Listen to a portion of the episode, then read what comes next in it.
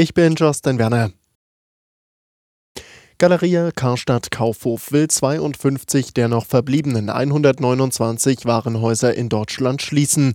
Damit werden mehr als 5000 Beschäftigte ihren Arbeitsplatz verlieren, das teilte der Betriebsrat heute mit und sprach von einem rabenschwarzen Tag. Zum zweiten Mal innerhalb von nur drei Jahren versucht Deutschlands letzter großer Warenhauskonzern durch ein Schutzschirmverfahren und den damit verbundenen Schuldenschnitt wieder auf Erfolgskurs zu kommen. Schon 2020, während des ersten Corona-Lockdowns, waren 40 Filialen geschlossen worden. Damals hatten rund 4000 Beschäftigte ihre Jobs verloren. Die jetzt betroffenen Häuser sollen in zwei Schritten zumachen. Die ersten 21 schon bis Ende Juni, die anderen dann bis Ende Januar 2024. Diana Kramer, Nachrichtenredaktion. Besonders die CSU kritisiert die geplante Wahlrechtsreform der Ampelparteien. Parteichef Söder kündigte an, notfalls eine Verfassungsbeschwerde einzulegen.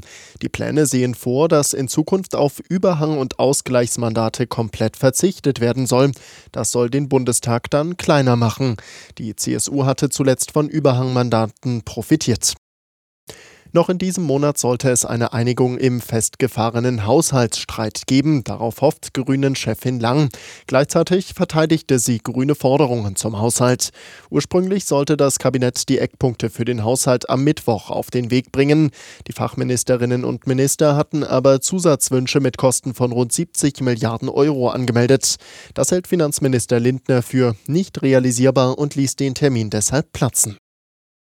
In der EU sind im vergangenen Jahr mehr als 2000 gefährliche Produkte wie Puppen, Kleidung oder Fahrradreflektoren gemeldet worden.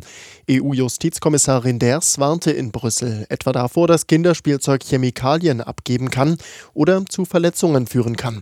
Wie schon im Vorjahr kamen über die Hälfte der beanstandeten Produkte aus China große Umweltkatastrophe vor den Philippinen. Nachdem dort vor zwei Wochen ein Öltanker gesunken war, breitet sich nun ein riesiger Ölteppich aus. Mehr als 140.000 Menschen seien bereits betroffen, entweder weil sie ihre Lebensgrundlage verloren hätten oder von gesundheitlichen Folgen betroffen seien, teilten Lokalpolitiker mit.